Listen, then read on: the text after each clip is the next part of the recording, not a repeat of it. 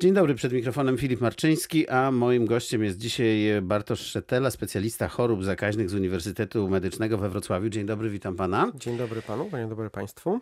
Pojutrze, 1 grudnia, Światowy Dzień AIDS i o tym właśnie będziemy dzisiaj rozmawiali taki mały rys historyczny prosiłbym, kiedy ta, nie wiem, epidemia wybuchła, chociaż to nie epidemia, pewnie jeśli chodzi o naukowe nazewnictwo, to bano się, że to może być coś, co wręcz zdziesiątkuje ludzi na świecie. To się nie rozwinęło w coś tak strasznego, prawda?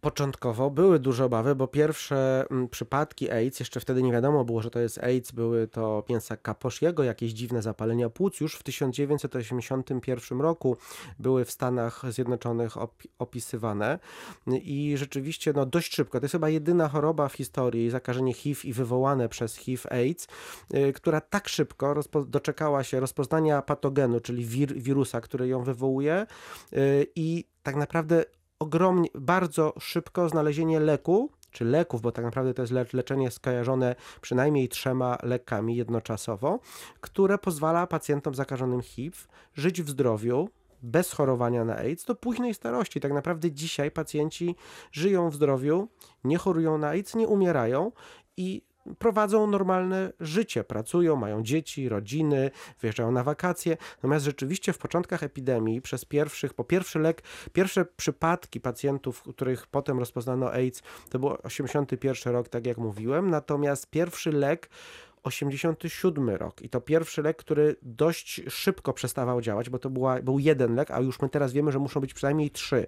Więc taka pełna terapia antyretrowirusowa, tutaj możemy nawiązać troszkę do Frediego Merkurego. No właśnie Mer dzisiaj Merkury. z takim pytaniem się spotkałem, czy gdyby to się działo dzisiaj, to on by żył i śpiewał Oczywiście, dalej. Bez najmniejszych kłopotów. On niestety miał pecha, że zmarł chyba w 91 roku, tak. a w 96 właśnie pojawiła się ta wysoce skuteczna, skojarzona trójlekowa terapia antyretrowirusowa.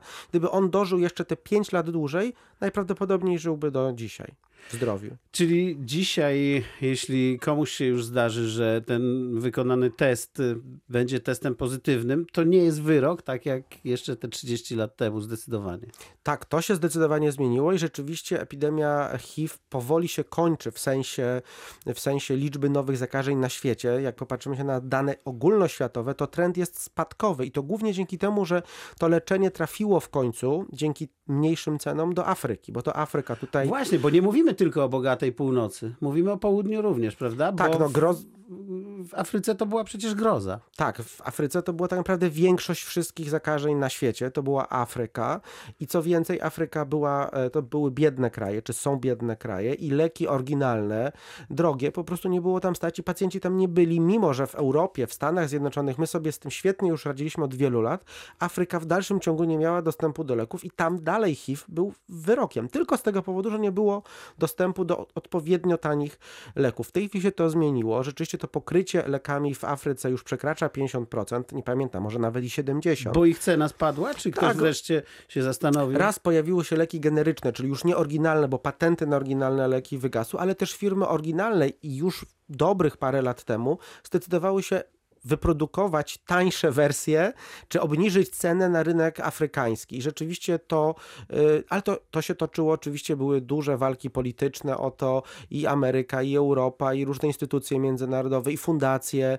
Y, I rzeczywiście w końcu się udało zmusić różne instytucje, żeby to wprowadziły. I Zdaje się, że nawet prezydent Lula da Silva Brazylii szantażował y, koncerny farmaceutyczne, bo mówił, że spiratuje ten lek, jeśli nie sprzedadzą go taniej, no i wygrał. Nie, nie słyszałem tego, możliwe, że tak było. Y, nie chciałbym tu wchodzić w politykę, y, bo jestem lek lekarzem. Ale, ale, było w tym trochę polityki, prawda? Nie, no nie da się ukryć, że rzeczywiście, jeśli chodzi o ceny leków, to tutaj jest bardzo dużo pol polityki.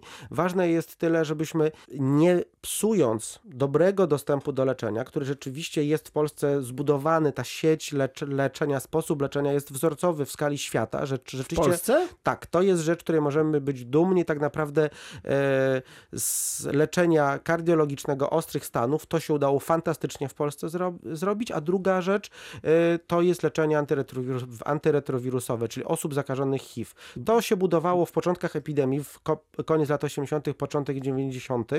Wtedy jeszcze chciano bardzo mocno, bo był przestrach duży, słuchać specjalistów i rzeczywiście specjaliści stworzyli bardzo dobry system. On funkcjonuje tak, że my, jeśli chodzi o leczenie, wszyscy, którzy do nas trafią, są leczeni, są skutecznie leczeni, nie mają praktycznie żadnych działań niepożądanych na obecnym etapie i co więcej, nie zakażają. Bo my teraz już wiemy, że taka osoba leczona z niewykrywalną wiremią, czyli wirus zostaje całkowicie przez te leki zablokowany, ona nie zakaża. I my spełniamy tu, oj, tutaj kryteria WHO w tym etapie leczenia. Problem jest gorszy etap wcześniej wykrywania. A właśnie, do tego zaraz dojdziemy, ale to bardzo ważne, bo warto by było, żeby wszyscy o tym wiedzieli. Osoba, która leczy się, e, po prostu nie może nikogo zakazić zakazić, więc jeśli, nie wiem, żona jest nosicielką, mąż nie jest, hmm. to nie muszą uważać na, tak, na tej, siebie, że tak powiem. Tak, my do tej pory dość mocno, yy, no, kil, kilka lat wstecz dość mocno akcentowaliśmy konieczność jednak dalej używania prezerwatyw, natomiast w tej chwili już od kilku lat mamy dane dla kontaktów heteroseksualnych, od sierpnia tego roku dla kontaktów między mężczyznami. Wiremia niewykrywalna, czyli HIV się nie namnaża, pacjent na lekach nie może zakazić partnerki czy partnera. A czy takie leczenie dużo kosztuje? Z tym jest często problem w Polsce. Tu na szczęście to leczenie jest w pełni finansowane przez Ministerstwo Zdrowia e, i e, oczywiście e, ono kosztuje. Tutaj limit miesięczny jest w granicach 3200. To jest limit na leki i na tam badania, które musimy w trakcie tej terapii I to wykonywać. de facto tyle kosztuje, no, ja de nie mówię, że pacjenta, ale taki, czy taki jest koszt tego tak, leczenia? de facto taka średnia, które Krajowe Centrum do Spraw AIDS podaje miesięczna terapii, wychodzi 2900, czyli 2900 miesięcznie. Dużo mało, mogłoby to być mniej zwłaszcza w czasach leków generycznych. Problem jest tylko taki, żeby nie zburzyć systemu, gdzie lekarz, mając dostęp do różnych leków, i tych nowoczesnych, droższych, i tych generycznych, czyli tańszych, żeby lekarz miał wybór i mógł pacjentowi, który wymaga z różnych powodów zdrowotnych, chorób dodatkowych, mógł wybrać to, co jest dla pacjenta najlepsze. Bo nie zawsze to tańsze jest równie dobre jak nie to zawsze. droższe i vice versa. Pewnie. Dokładnie tak. I my oczywiście jesteśmy jako środowisko leczące osoby zakażone HIV otwarci, bo negocjacje rządowe, my to widzimy na świecie. Z, le z, lekami na zapalenie wirusowe wątroby typu C. Jak rząd mówi, kupimy, nie wiem, milion terapii, w Australii tak było, na leczenie wirusowe wątroby typu C, nagle firmy ob, ob, obniżają ceny, więc to się da wynegocjować, tylko my się boimy jednej rzeczy, bo rzeczywiście w tej chwili takie ruchy są w Polsce. Chcemy ob obniżyć koszty leczenia, bo nie ma takiej potrzeby, zwłaszcza jak pojawiają się leki generyczne, tylko żeby to było z głową zrobione, żeby ktoś chciał specjalistów posłuchać, a nie zburzył coś, co rzeczywiście fantastycznie działa. To diagnostyka, proszę powiedzieć, jak z tym wyglądamy, to znaczy, czy ludzie się badają, kto powinien i kiedy. No tu niestety jest troszkę gorzej. E, to jest troszkę gorzej. E, e, trochę sami jako społeczeństwo jesteśmy winni, a trochę niestety też kampanie profilaktyczne takie w skali ogólnopolskiej, których nie ma po prostu. Czyli trochę w cudzysłowie ministerstwo, które na profilaktykę no, niewiele daje pieniędzy. Tak naprawdę cała profilaktyka HIV w Polsce to jest leczenie antyretrowirusowe i punkty konsultacyjno-diagnostyczne. Jest w Polsce cała taka sieć w większości dużych miast. Taką listę punktów sobie można znaleźć na stronie aids.gov.pl. To jest strona Krajowego Centrum do, do Spraw AIDS i tam jest taka lista punktów, gdzie sobie można anonimowo, nieodpłatnie zrobić test na HIV. Problem jest tylko taki, że jednak dalej w społeczeństwie pokutuje takie przekonanie, jestem w stałym związku, jestem osobą heteroseksualną, nie używam narkotyków, mnie HIV nie dotyczy. A to nieprawda? To nieprawda. Oczywiście prawdopodobieństwo, jeśli jestem w stałym. Sam stały związek to jeszcze nie jest gwarancja. Pytanie, z kim współżyłem wcześniej? Czy wcześniej, jeśli z kim współżyłem, czy się zbadałem? Czy moja partnerka, mój partner się zbadali? Czy, czy, jak... czy partner jest w stałym związku lub partnerka? To może czy jest, jest wierny? pytanie, no właśnie o tym mówię. Więc oczywiście ja nie chcę tutaj podważać, że związki zawsze są otwarte, niewierne, zdra zdradzamy się. To nie o to chodzi. Natomiast sedno jest tym, żeby rozmawiać ze sobą. Krajowe Centrum do Spraw AIDS w tym roku uruchomiło taką kampanię, czy w ubiegłym nawet, warto rozmawiać. Oni tam dość mocno akcentują raczej rozmowy międzypokoleniowe, między dziećmi a, a dorosłymi, a rodzicami właśnie z tego powodu, że właśnie w tym wieku 40-50 lat mamy sporo późnych rozpoznań zakażeń HIV. Natomiast rozmawiać w ogóle ze sobą w związkach. Badałeś się, nie badałeś, co się działo. My tego nie umiemy. My w ogóle o seksie nie umiemy rozmawiać, o swojej przesz przeszłości seksualnej i to jest trudne. E, Na wszelki wypadek dopytam, bo pewnie z każdą chorobą tak jest. Im później, tym gorzej. Tak, zdecydowanie. Oczywiście my w, na, w każdym stad, stadium, nawet w zaawansowanym AIDS, możemy leczyć. My tego pacjenta potrafimy wyciągnąć z różnych chorób. Natomiast im później, rzeczywiście, tym jest większe ryzyko, że nam się nie powiedzie i pacjent umrze na różne towarzyszące AIDS zakażenia. Bo jeśli ktoś jest nosicielem i nie ma objawów i w miarę szybko się wykryje, powiedzmy to jeszcze raz, żeby może też ośmielić tych, którzy by chcieli wykonać taki test, będzie żył i nie będzie w tym życiu jakiejś wielkiej szkody? Mm, Zasadniczo nie. No tyle, że będzie musiał raz na trzy miesiące przyjść do nas do poradni, zrobić badania i wziąć kolejną partię e, leków. Leki rzeczywiście w dzisiejszych czasach są praktycznie bez działań niepożądanych, bardzo dobrze tolerowane. Zwykle jest to jedna, dwie tabletki raz dziennie i to jest tyle. I Coś jak z nadciśnieniem.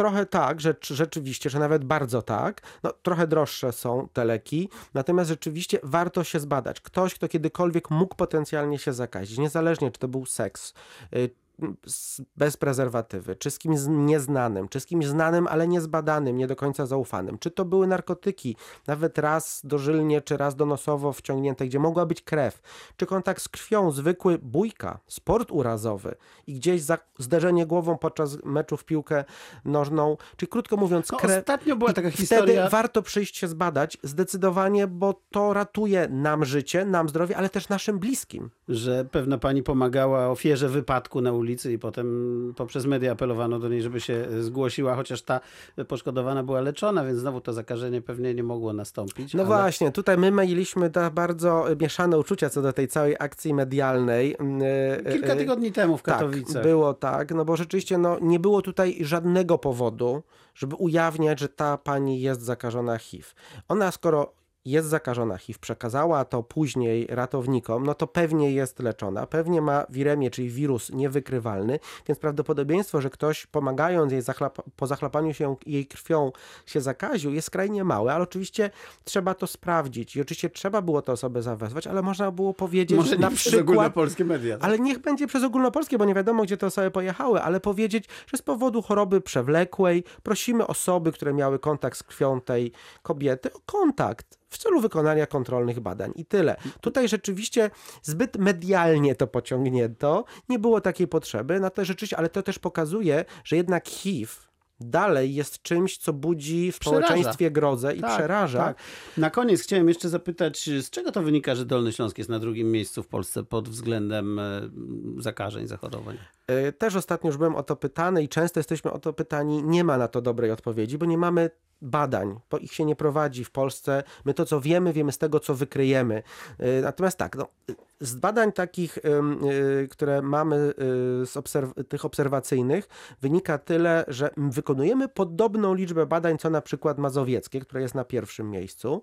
Natomiast my rzeczywiście, no, no, jesteśmy troszkę biedniejszym rejonem, zwłaszcza rejon przygraniczny. istotne Mieszkamy właśnie blisko Czech, Niemiec, tam podróżujemy. W Czechach jest dość dużo mefedronu, stamtąd on pochodzi, mefedron, metamfetamina, więc też y, w delegacjach łatwiej, y, łatwiej z niego korzystamy. No, jesteśmy częściej na wyjazdach, w związku z tym częściej mamy ryzykowne kontakty. Natomiast y, jednak my się skłaniamy do tego, że mamy dobre pokrycie województwa tymi punktami diagnostycznymi. Z jednej strony jest co? Po kolei jest Jelenia Góra, Zgorzelec, jest Legnica, dwa punkty we Wrocławiu, jest A jeśli nie to, no to jeszcze do Opola. I, i, czyli tak naprawdę ci pacjenci mają w miarę blisko. No Kotlina Kłodzka troszkę gorzej, no ale zwykle Kotlina Kłodzka jedzie do Wałbrzycha. Ale też z drugiej strony, raz, że jest blisko do, do dojechania do punktu, ale też te punkty same z siebie, każdy prowadzi kampanie informacyjne i edukacyjne. W związku z tym też to pokrycie wiedzą, kontakty z sanepidami lokalnymi jest większe, więc ale także to są bardziej nasza taka z doświadczenia wynikające wnioski niż twarde badania, bo takich się nie prowadzi po prostu w Polsce. Bartosz Szetela, specjalista chorób zakaźnych z Uniwersytetu Medycznego, był naszym porannym gościem. Bardzo dziękuję. Dziękuję bardzo.